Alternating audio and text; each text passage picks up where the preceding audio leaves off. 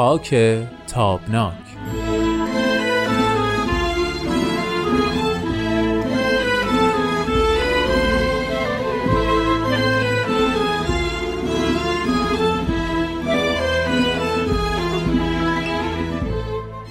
دوستان و همراهان صمیمی رادیو پیام دوست وقتتون بخیر. خوش اومدید به یک قسمت دیگه از مجموعه خاک تابناک. برنامه‌ای که سعی می‌کنه با مرور وقایع چندین سال گذشته ایران پنجره رو به آینده اون باز بکنه. من هومن عبدی به اتفاق دوست و همراه همیشگی برنامه امید فراهانی عزیز ازتون دعوت می‌کنم که برنامه این هفته رو تا پایان دنبال بکنید.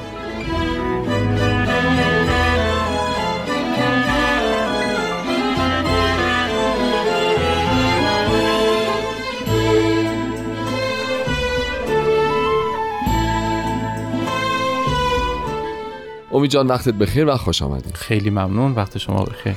قربانت. ما هفته گذشته در مورد در ادامه بحث فرصت ها و چالش ها راجع به جامعه مدنی با هم دیگه مقدار صحبت کردیم که به روال همه هفته های گذشته وقت کم اومد و مکول شد ادامه بحثمون به این جلسه.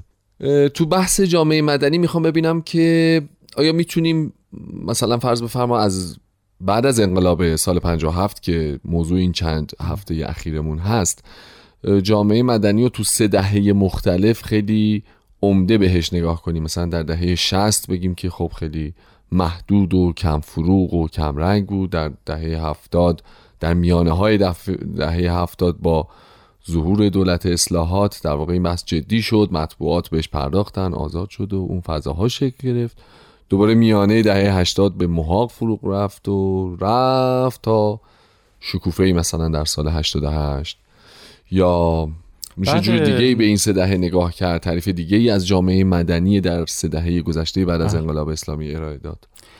حتما جور دیگه هم میشه نگاه کرد. یعنی بستگی داره که کی به قضیه داره نگاه بله می‌کنه. اینجا دیکتاتوری داریم چون آره. برنامه من. نه مثلا شما نگاه بکنید. بله به تعبیری جامعه مدنی در دهه 60 به شدت سرکوب مثلا از یک دیدگاهی داره میشه بله. ولی از دیدگاه مقابلش اتفاقا اتفاقا حضور جامعه مدنی در پشتیبانی از جنگ و مثلا دقیقا. حضور در جنگ داره تعریف میشه که ما نمی‌تونیم بگیم که این گونه نیست یعنی شما می‌بینید که بخش مهمی از ارزش های اجتماعی در جنگ داره تعریف میشه. هرچند که دولت و رسانه های وابسته به دولت همین رو تبلیغ می‌کنن.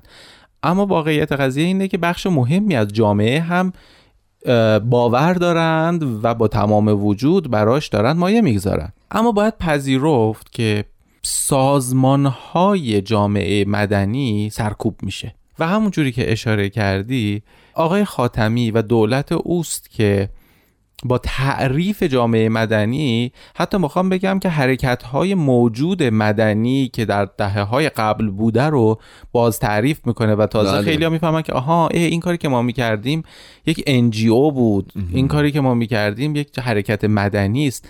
حتی می‌خوام بگم که اعتراض های مدنی که شاید خیلی مسالمت آمیز مثلا در طی دهه 60 حتی یا در اوایل دهه هفتاد قصدش بود که انجام بشه تازه همه فهمیدن که اینها یک حرکت مدنی است. بله. و از سوی دیگر برخی از موارد سرکوب معلوم شد که این آدم ها فعال سیاسی نیستند فعالین مدنی هستند که داره سرکوب میشه و چه اهمیتی هم داره. یه وقتایی فعالین مدنی حضورشون برای یک نظام غیر مدنی از فعالین سیاسی خطرناکتر و زهراگینتر تلقی میشه.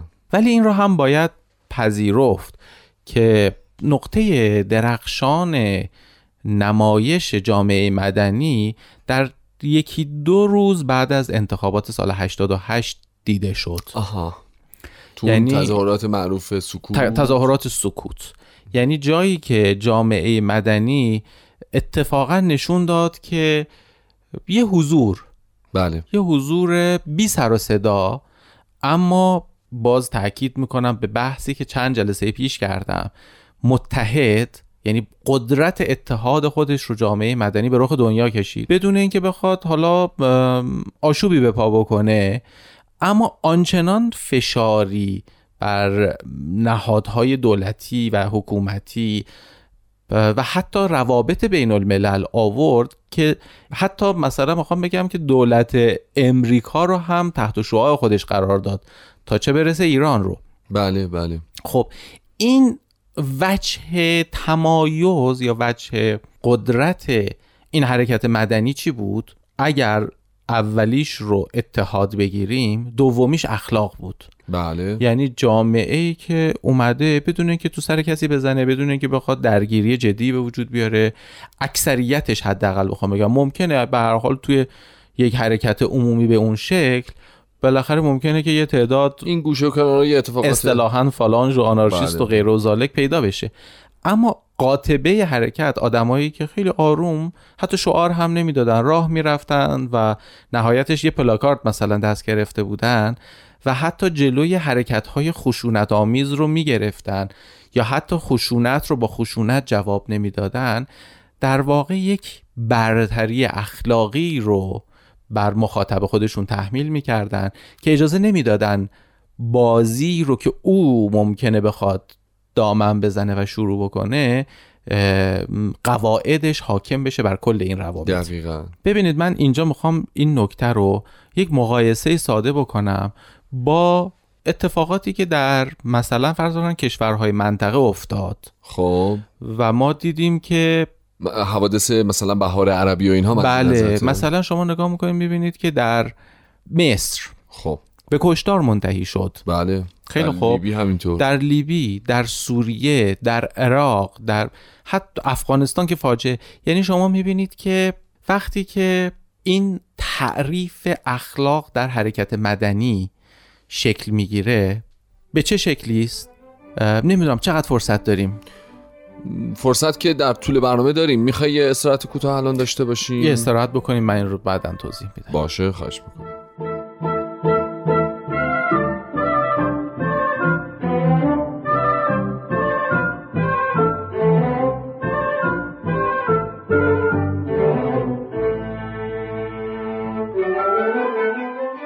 دوستان خوبم خیلی ممنون که با برنامه خودتون خاک تابناک همچنان همراه هستید. امید ما داشتیم در مورد تجلی اخلاق در جامعه مدنی صحبت می‌کردیم. یه پرانتز کوچیک باز بکنم که تو زیر مجموعه سرفصل کلی فرصت ها و چالش ها بله. داریم بهش نگاه می‌کنیم. بله. می‌گفتیم بله و ما این در واقع یک تیتر طلایی است. فرصت ها و نه اخلاق. اخلاق. تجلی اخلاق. مطلبی که دارم میگم خاطرم میاد که در چندین هفته پیش اوایل صحبتمون گفتم. ولی نظر به اهمیتش و اینکه چجوری بحث رو داره تعریف می‌کنه می‌خوام تکرار بکنم. بله خواهش می‌کنم. و از طبعا شنوندگانی که از ابتدا پیگیر بحث ما بودن عذرخواهی می‌کنم. اینم خودش نمودی از واقع.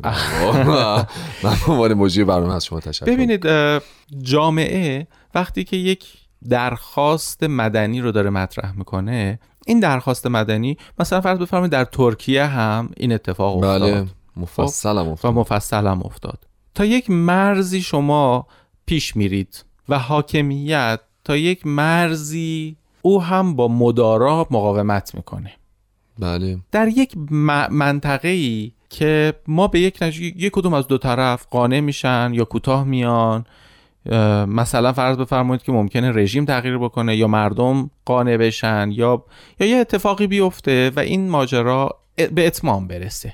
مثل مثلا ماجرای اون اعتصاب یک درصدی یا 99 درصدی هایی که در نیویورک پیش آمد.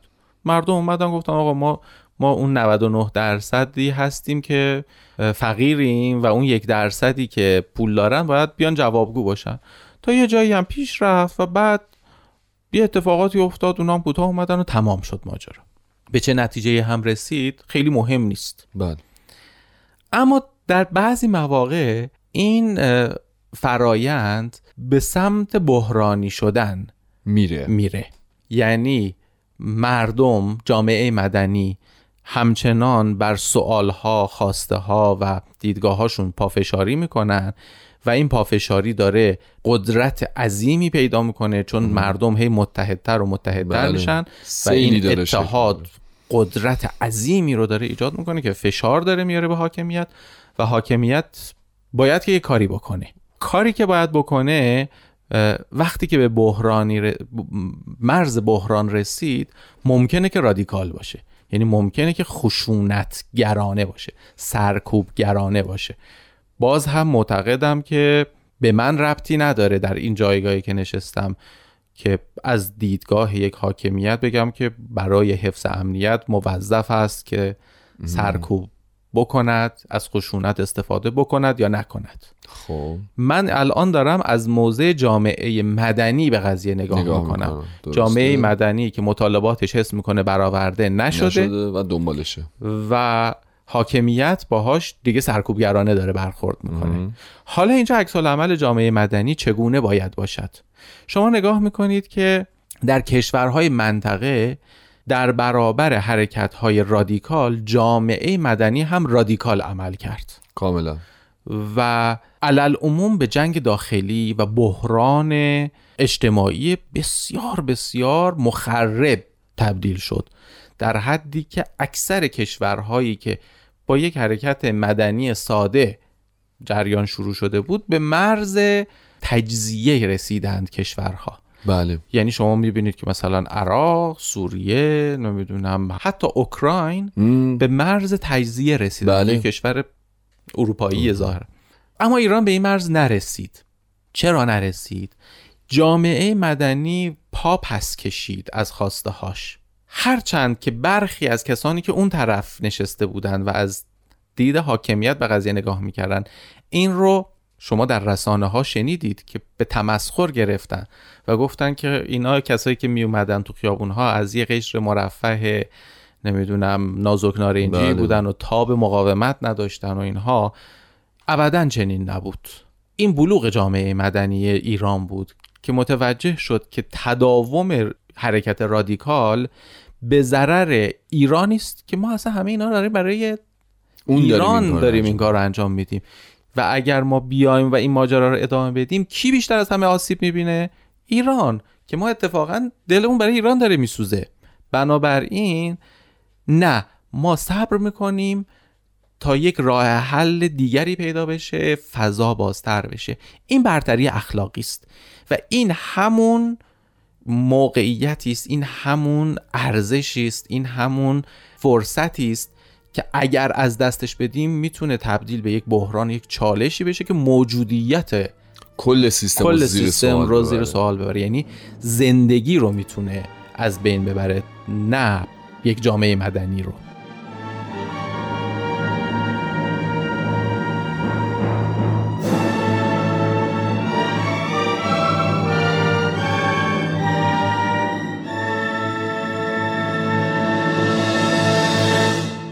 من یادم نمیاد که هفته پیش بود یا دو هفته پیش بود یه بحثی رو مطرح کردم در مورد طبقه اجتماعی جامعه مدنی و طبقه حاکم. بله، بله، بله. که خب یه بحث گسترده که کاری نداریم. ما تو این مدت بهش پرداختیم و راجبش صحبت کردیم. اما در مورد اینکه ببین یه موقع هایی هست قدرت یا حاکمیت حالا فارغ از اینکه می‌تونیم این تفاوت رو بینشون حاکم باشیم یا نه میاد خودش تو خلل ایجاد می‌کنه تو کار جامعه مدنی. بله. یعنی اصلا جامعه رو از اون فرمتش خارج می‌کنه همون بحث همیشگی که خیلی سال میشنویم شهروند درجه دو و بعدها به این رسید که اصلا شاید مثلا از درجه دو هم بگذره برسه به چهار شیش مثلا اینها. حالا می‌خوام ببینم که آیا ما می‌تونیم بگیم که ساختار حاکمیت جمهوری اسلامی در طی این سالها کنش بیشتر ایدئولوژیکی و برخوردی از نوع اینکه آقا هر کس چون من بود و چون من نگریست در دراز مدت. چون خیلی وقتا ممکنه که مثلا آقای خاتمی 8 سال شخص دوم کشور باشه ولی سالهای بعدش حتی گذرنامه نداشته باشه که بره مثلا تشییع جنازه نلسون ماندلا شرکت بکنه. یعنی چون از اون نگرش خارج شده حالا رفته جزو گروه طبقه دوم طبقه سوم طبقه بله. چهارم. آیا ما می‌تونیم بگیم که در طی همه این سی و اندی سالی که از این استقرار این مجموعه میگذره در واقع نگرش حاکمیت به جامعه مدنی یک نگرش محدود با تعریف ایدئولوژیکه؟ هیچ ایرادی نداره که رئیس جمهور یک مملکت که 8 سال شخص اول یا دوم مملکت بوده یه زمانی به روزی بیفته که حتی زندان بره. بله به چه جای- شرط؟ به شرط قانون. بله همه یعنی- جای دنیا هم این روال داره اصلا این درسته یعنی آقا بررسی کردیم اشتباه اومد، اون کردی در. خطا آره. کردی نمی‌دونم فساد مالی داشتی جرمی. انجام دادی بله ولی اینکه تو این مشکل برات پیش بیاد به خاطر تفکرت چون مثل ما نگاه نمی. کنی و فکر نمی این کنی این سمی است که وارد جامعه مدنی میشه درست و معمولا کی این اتفاق میفته وقتی که شما خیلی ایدئولوژیک ساختار سیاسیتون رو میبندید این اتفاق میفته یعنی چی؟ یعنی اینکه شما میاید در یک ساختار اجتماعی تعریف می‌کنید که آدمهای برتر چه کسانی هستند. آها. مثلا فرض بفرمایید که ما میایم میگیم که مرد مسلمان شیعه آیت الله بار سیاسی هم اگه بهش اضافه بکنی دقیقا. میاد در رأس هرم طبقات اجتماعی قرار می‌گیره. یک نوعی کاست های اجتماعی آنچنان که در هندوستان موجود بود هنوز هم کم و بیش هست به وجود میاد. از اون رأس هرم هرچی پایین تر میای حقوق و اعتبار کمتری پیدا می‌کنه تا میاد رده های پایین تر تا می‌رسه به کاست نجس ها طبقه نجس هایی که در جامعه موجودن. و اینها دیگه تقریبا از حیز انسانیت خارج خارجن. محسوب میشن و فاقد حقوق میشن. بدترین اتفاق هم این هستش که میاد و در قانون اساسی براش معیارهای شبه قانونی هم گذاشته میشه. یعنی میگن که آقا تو دانشگاه رات نمیدیم چون در قانون اساسی نیامده اسم مثلا اعتقادات تو. خب این تقصیر من چیه؟ اعتقاد... قانون اساسی غلطه. ایراد داره. درسته. یعنی تو اصلا قانون اساسی تو بر مبنای اشتباهی گذاشتی. بعد حالا بر همون مبنای اشتباه داری من رو هم قضاوت می‌کنی و محکوم هم, هم می‌کنی. این جریان سم جامعه مدنی است. یعنی جامعه ای که معتقد است یعنی میگه جامعه آنگونه به وجود میاد که اعضای اون جامعه در کنش متقابل اون رو به وجود میارن. خب طبیعی است که وقتی شما به شکل هرمی به جامعه نگاه, نگاه می‌کنی. این جامعه فرو میپاشه. و طبیعی است با این احتساب نظام های ایدئولوژیک از قدرت گرفتن جامعه مدنی خوششون نیاد نمیاد حراس دارم باش بله. و این رو به عنوان یک آفت بهش نگاه می‌کنن. که خب خود این هم جز اون مجموعه تهدیدها در واقع به حساب بله. میاد دیگه. این تهدیدهایی که اتفاقا بوده و به باور. طبقاتی اینجوری بگیم بهتره. باور طبقاتی تهدیدی است برای جامعه مدنی که می‌تونه همون اتفاقی رو که عرض کردم در جلسه قبل فکر می‌کنم که در آلمان نازی افتاد درسته. پیش بیاره. یعنی نهادهای مدنی هستن ظاهرا ولی چون باور طبقاتی دارن گروه های دیگر رو می‌تونن که سرکوب بکنن حتی بکشن. بسیار خب خیلی ممنون. خیلی ممنون از همه دوستانی که با ما همراه بودند. خیلی ممنون از امید عزیز. به امید دیدار همگی در جلسه آینده برنامه آینده و هفته آینده. بدرود و شاد باشید.